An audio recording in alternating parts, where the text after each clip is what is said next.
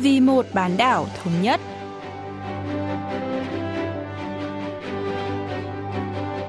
Mỹ Linh xin kính chào quý vị và các bạn. Mời quý vị và các bạn theo dõi chuyên mục Vì một bán đảo thống nhất của Đài Phát thanh Quốc tế Hàn Quốc KBS World Radio.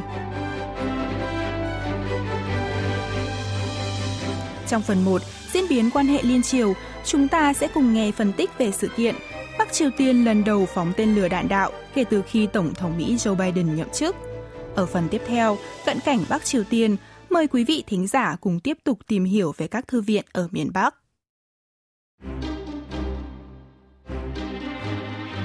Ngày 25 tháng 3, Bắc Triều Tiên đã bắn hai tên lửa đạn đạo tầm ngắn từ huyện Hamchu, tỉnh Nam Hamgyong, về vùng biển phía đông.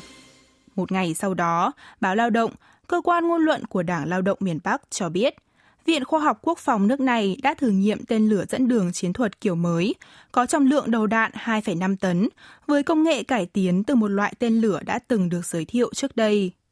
Tên lửa đã thành công nhắm chính xác vào mục tiêu thiết lập ở vị trí cách đó 600 km trên Biển Đông. Sau đây, nhà bình luận chính trị Choi Yong-il sẽ giải thích chi tiết hơn về sự kiện này. 지난 1월 달 노동당 8차 대회가 끝나고 열병식에 등장했던 Có phân tích cho rằng các tên lửa mà Bắc Triều Tiên thử nghiệm vào tuần trước chính là phiên bản cải tiến của tên lửa dẫn đường chiến thuật kiểu mới mà nước này công bố tại lễ duyệt binh trong đêm, nhưng kỷ niệm Đại hội đảng lao động lần thứ 8 hồi tháng 1 vừa qua. Tên lửa này được cho là phiên bản cải tiến của tên lửa KN-23, còn được ví von là tên lửa Iskander của Nga phiên bản miền Bắc, xét về tầm bay và độ cao tối đa. Khả năng mang đầu đạn nặng tới 2,5 tấn của tên lửa cho thấy Bình Nhưỡng đã thành công trong việc cải thiện động cơ nhiên liệu rắn, với khả năng bay xa tới 600 km, đưa toàn bộ lãnh thổ Hàn Quốc vào tầm bắn. Tên lửa này có thể trở thành mối hiểm họa lớn trong chiến tranh cục bộ.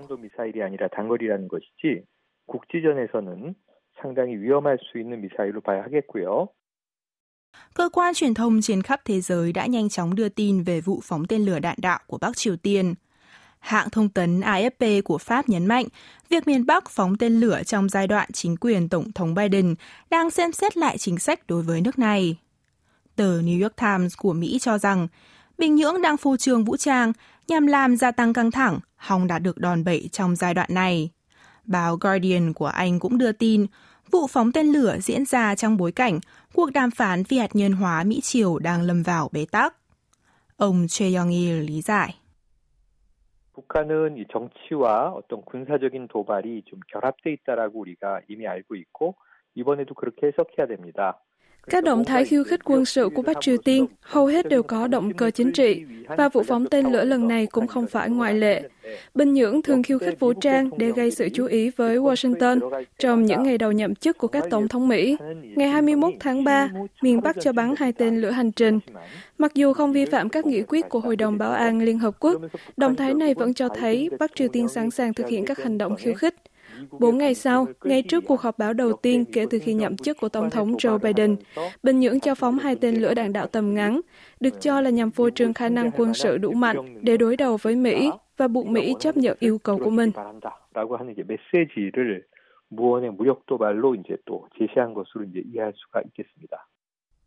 Trong cuộc họp báo đầu tiên trên cương vị Tổng thống vào ngày 25 tháng 3, giờ địa phương, vài giờ sau khi Bắc Triều Tiên phóng tên lửa đạn đạo, Ông Joe Biden lên án động thái này của miền Bắc vi phạm nghị quyết 1718 của Hội đồng Bảo an Liên Hợp Quốc và cảnh báo sẽ đáp trả tương ứng nếu Bình Nhưỡng muốn làm gia tăng căng thẳng. Về vụ phóng tên lửa hành trình trước đó của miền Bắc, Tổng thống Biden chỉ nhận định đây là một cuộc diễn tập quân sự điển hình. Nhà bình luận Choi cho biết. 바이든 대통령은 유엔 안보리 결의 1718호를 위반했다. Nghị quyết 1718 được Hội đồng Bảo an Liên Hợp Quốc thông qua vào năm 2006, ngay sau vụ thử hạt nhân đầu tiên của Bắc Triều Tiên, yêu cầu nước này dừng ngay các vụ thử hạt nhân và phóng tên lửa đạn đạo.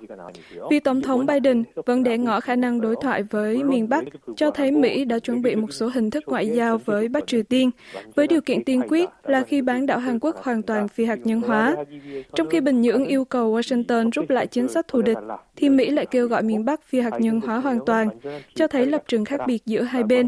Trong bối cảnh ông Biden cảnh báo rằng Mỹ sẽ đáp trả tương ứng nếu miền Bắc tiếp tục khiến căng thẳng leo thang, các động thái tiếp theo của Bình Nhưỡng đang được thận trọng theo dõi.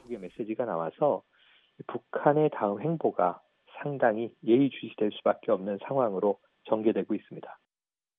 Ngày 27 tháng 3, Phó Chủ tịch Ủy ban Quân sự Trung ương Đảng Lao động Lee Byung-chol bác bỏ lập luận cho rằng Bắc Triều Tiên phóng tên lửa đạn đạo là vi phạm nghị quyết của Liên Hợp Quốc và tuyên bố vụ phóng tên lửa là một hành động thực hiện quyền tự vệ của miền Bắc với tư cách là một quốc gia có chủ quyền. Ngày 29 tháng 3, vụ trưởng vụ các tổ chức quốc tế thuộc Bộ Ngoại giao miền Bắc Chu Choi-su đã cáo buộc Hội đồng Bảo an Liên Hợp Quốc áp dụng tiêu chuẩn kép khi triệu tập cuộc họp kín nhằm thảo luận về vụ phóng tên lửa đạn đạo của Bắc Triều Tiên và cảnh báo nước này sẽ có biện pháp đối phó. Một ngày sau, Phó Chủ tịch Ủy ban tuyên truyền Đảng Lao động Kim Yo Chong, em gái Chủ tịch Ủy ban Quốc vụ Kim Jong Un, đã chỉ trích Tổng thống Hàn Quốc Moon Jae-in vì bày tỏ lo ngại về vụ phóng tên lửa của miền Bắc. Các nhà phân tích cho rằng Bình Nhưỡng đang lấy lý do tự vệ để biện bình cho các hành động khiêu khích vũ trang. Mặc dù vậy, Chủ tịch Kim Jong-un vẫn chưa đưa ra quan điểm nào về vụ thử tên lửa đạn đạo gần đây Ngày 26 tháng 3, báo Lao động đưa tin nhà lãnh đạo Kim đang thị sát một công trường xây dựng căn hộ và ngồi thử xe buýt chở khách mới trên trang nhất. Còn tin về vụ phóng tên lửa được đăng ở trang thứ hai. Trong khi trước đây, ông Kim thường đưa ra quan điểm sau khi Bình Nhưỡng có hành động khiêu khích. Ông Choi Young-il cho biết thêm. 상당히 의도된 행보라고 볼 수밖에 없죠. 민생 행보를 했다는 겁니다. Vì Chủ tịch Kim Jong-un đi thị sát các địa điểm kinh tế là một động thái có chủ đích, cho thấy ưu tiên hàng đầu của ông Kim trong năm nay là kinh tế chứ không phải quân sự. Để các quan chức như bà Kim Yo-jong và Thứ trưởng Ngoại giao Choi Son-hee đưa ra những tuyên bố mạnh mẽ lên án Hàn Quốc và Mỹ, trong khi bản thân nhà lãnh đạo Kim lại không đưa ra bất kỳ phát ngôn nào. Tôi nghĩ Bắc Triều Tiên đang cân nhắc lập trường của Mỹ, vốn vẫn để ngỏ khả năng ngoại giao với Bình Nhưỡng. Nếu Chủ tịch Kim Jong-un công khai đối đầu với Mỹ hoặc ủng hộ các hành động khiêu khích vũ trang, miền Bắc sẽ không còn lối thoát nào. Bằng cách hạn chế thể hiện lập trường của mình, ông Kim đang để lại một phần khả năng cải thiện quan hệ với Washington.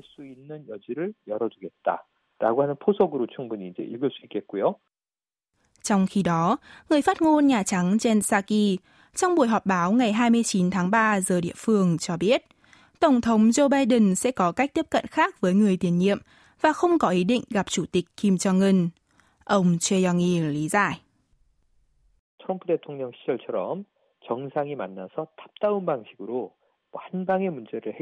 Đề cập của phát ngôn viên Jen Psaki cho thấy, chính sách ngoại giao từ cấp thượng đỉnh đến cấp chuyên viên của cựu Tổng thống Donald Trump sẽ không được chính phủ Tổng thống Biden kế thừa. Nhưng điều này không có nghĩa là Mỹ sẽ không tham gia đối thoại với Bắc Triều Tiên. Tôi nghĩ Mỹ sẽ bổ nhiệm xong đội hình các quan chức ngoại giao phụ trách khu vực Đông Á-Thái Bình Dương vào mùa hè này. Tuy nhiên, có vẻ như cuộc chiến căng thẳng Mỹ-Triều đã bắt đầu trong bối cảnh Bình Nhưỡng đưa ra những tuyên bố gây hấn và thực hiện các hành động khiêu khích. Chúng ta phải chờ xem cuộc đối đầu giữa hai quốc gia này diễn ra như thế nào trong thời gian tới.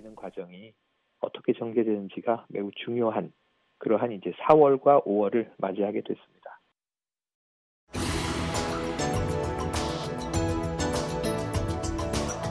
của cách mạng công nghiệp lần thứ tư với các công nghệ tiên tiến như dữ liệu lớn Big Data, trí tuệ nhân tạo AI và mạng Internet vạn vật IoT đã khiến cho vai trò và chức năng của thư viện ngày càng có sự thay đổi sao cho phù hợp. Tuần trước, chúng ta đã cùng tìm hiểu lịch sử các thư viện Bắc Triều Tiên, trong đó có Đại học Tập đường Nhân dân. Hôm nay, chúng ta sẽ thảo luận về sự phát triển công nghệ trong các thư viện tại miền Bắc cùng luật sư Oh Hyun Chung. 북한 내외통신 기사에 따르면은 1992년 기준으로 북한은 1만 5천 개 도서관 Theo truyền thông Bắc Triều Tiên, tính đến năm 1992, nước này có 15.000 thư viện và phòng đọc sách. Điều này cho thấy miền Bắc rất quan tâm đến việc xây dựng thư viện và xem đây là một phần trong kế hoạch phát triển kinh tế. Thư viện ở miền Bắc được chia làm hai loại, là thư viện công cộng và thư viện khoa học. Thư viện công cộng bao gồm thư viện cho người lớn và cho học sinh, trong khi thư viện khoa học được phân loại thành thư viện khoa học tổng hợp và thư viện khoa học chuyên ngành. Bắc Triều Tiên cũng có một tổ chức tương tự Hiệp hội Thư viện của Hàn Quốc, giống như miền Nam, là tất cả các sách in đều có ấn bản được bảo quản tại Thư viện Quốc hội và Thư viện Trung ương Quốc gia. Miền Bắc cũng lưu trữ sách tại một nơi riêng biệt do nhà nước quản lý. 국가 서적관을 따로 이렇게 만들어 가지고 모든 책을 보관하는 국가 서고로서 마련된 곳이 있습니다. Bắc Triều Tiên ban hành luật thư viện vào năm 1998, muộn hơn 35 năm so với Hàn Quốc, không tương xứng với sự quan tâm đặc biệt của nước này đối với thư viện. Theo luật, thủ thư tại miền Bắc được gọi là nhân viên thư viện, phải thi lấy chứng chỉ thủ thư và thường xuyên được bồi dưỡng để duy trì trình độ. Ông Oh Hyun Chung giải thích. 한국은 사서 자격을 1급 정사서, 2급 정사서, 그다음에 준사서로 구분하고 있고 ở Bắc Triều Tiên, kỳ thi cấp chứng chỉ thủ thư được tổ chức hàng năm và nhân viên thư viện được phân loại thành 6 hạng khác nhau. Nhân viên thư viện cấp 1 phải biết 3 thứ tiếng và có thể cung cấp tài liệu tham khảo liên quan cho bác sĩ, giáo sư. Nhân viên thư viện cấp 2 và cấp 3 phải biết lần lượt 2 và 3 ngôn ngữ. Những người cấp 5 và cấp 6 có hơn 3 năm kinh nghiệm sẽ được xét lên cấp 4. Sinh viên tốt nghiệp các trường đại học chính quy được xếp vào cấp 5, còn cấp 6 là những người tốt nghiệp trung học phổ thông hoặc cao đẳng và có trên 3 năm kinh nghiệm. Ngoài ra, danh hiệu thủ thư cống hiến sẽ được trao cho những nhân viên đã làm việc tại các thư viện lớn như Đại học Tập đường Nhân dân trong hơn 15 năm và thủ thư nhân dân sẽ được trao cho những người có hơn 20 năm kinh nghiệm. 업적이 있는 사서들 또 이민 사서 같은 경우는 기간 20년 이상 된 사람들을 대상으로 칭호를 준다고 알려져 있습니다. Thư viện của hai miền Nam Bắc, dù có nhiều điểm tương đồng, song cũng có nhiều mặt khác nhau. Nếu như Hàn Quốc xây dựng thư viện dựa trên dân số ở khu vực địa phương, thì miền Bắc lại dựa trên số lượng sách. Hệ thống cho mượn sách hay phân loại sách của Hàn Quốc và Bắc Triều Tiên cũng có chút khác biệt. Luật sư Ồ cho biết. 남한 도서관은 열람자가 원하는 책을 안에 들어가서 자유롭게 찾아볼 수 있는 개가제로 주로 운영되고 있거든요. Khác với các thư viện ở Hàn Quốc, nơi mọi người có thể xem sách tùy ý thích, nhiều thư viện ở Bắc Triều Tiên không mở cửa tự do, mà yêu cầu người dân phải trải qua một quy trình nhất định.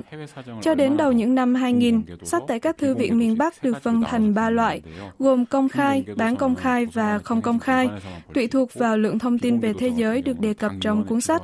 Người dân chỉ được đọc sách bán công khai ở những nơi được quy định trong thư viện và phải được sự đồng ý của bí thư đảng ủy nếu muốn đọc sách không công khai Tương tự Hàn Quốc, Bắc Triều Tiên cũng sử dụng phương pháp bán thập phân để phân loại sách. Mỗi thư viện công cộng dành cho người lớn và học sinh sẽ tự lập và sử dụng bảng phân loại riêng. Đáng chú ý, những cuốn sách liên quan đến chủ nghĩa Mark Lenin và những cuốn sách do cố chủ tịch Kim Nhật Thành viết được lưu trữ trong các danh mục riêng. 별도의 분류 항목을 만들어서 보관하는 것으로 알려져 있습니다. Cùng với sự thay đổi của xã hội trong cuộc cách mạng công nghiệp lần thứ tư, các thư viện cũng được kỹ thuật số hóa. Từ giữa những năm 1990, Hàn Quốc đã mở một thư viện điện tử quốc gia, kết nối Thư viện Trung ương Quốc gia, Thư viện Quốc hội và Thư viện Viện Khoa học và Công nghệ tiên tiến Hàn Quốc, KAIST. Tương tự, miền Bắc cũng bắt đầu quan tâm đến thư viện điện tử từ những năm 2000, khi nước này cam kết tái thiết nền kinh tế dựa trên nền tảng khoa học công nghệ tiên tiến và nền kinh tế kỹ thuật số. Ông Oh Hyun Chung lý giải. 북한에서 전자도서관은 과학기술 인재 양성의 산실인 김책공업종합대학에서 처음 만들어졌습니다. Thư viện điện tử đầu tiên của Bắc Triều Tiên được mở tại Đại học Công nghệ Kim Chek vào tháng 1 năm 2006, cùng thời điểm miền Bắc phát hành bộ phim khoa học mang tên Thư viện điện tử nhằm cung cấp thông tin chi tiết về cách sử dụng và khuyến khích người lao động tìm hiểu về thể loại thư viện này để xây dựng và sử dụng cơ sở dữ liệu hiệu quả hơn tại nơi làm việc.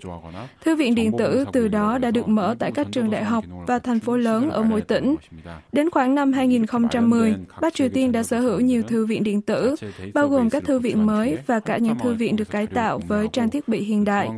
Thư viện điện tử ở các địa phương cũng được xây dựng cơ sở dữ liệu riêng để chia sẻ với các tổ chức, trường đại học và doanh nghiệp trên toàn quốc thông qua hệ thống mạng nội bộ quốc gia Nhờ đó, người dùng có thể tìm thấy những thông tin mới nhất về khoa học và công nghệ mà không bị phụ thuộc vào thời gian.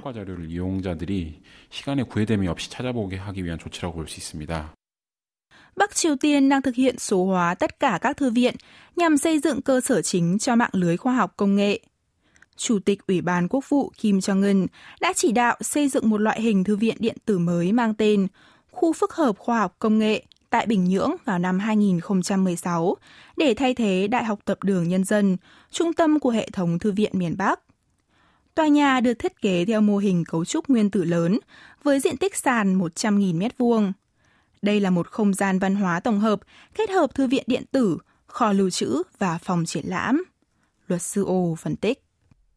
임정원 국무위원장도 과학기술 전당은 기본은 전자도서관 기능이라고 강조를 하면서도 theo truyền thông miền Bắc, Chủ tịch Kim Jong-un nhấn mạnh, khu phức hợp khoa học công nghệ này sẽ mở cửa cho mọi người dân muốn tìm hiểu về khoa học công nghệ, giống như Đại học Tập đường Nhân dân.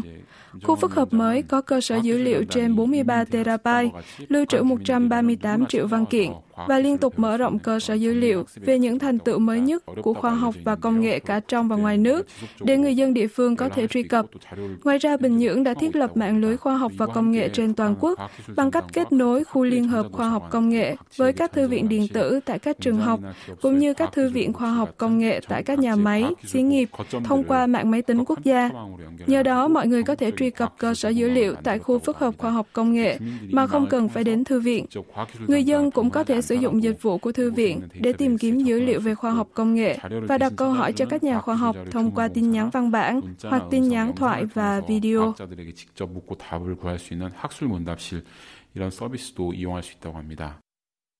Thư viện được coi là cơ sở hạ tầng quan trọng để xây dựng một xã hội thông tin trí thức. Tiếp nối sự giao lưu của các thư viện trên thế giới, hy vọng các thư viện ở hai miền Nam Bắc cũng sẽ có thể chia sẻ và trao đổi dữ liệu trong tương lai không xa.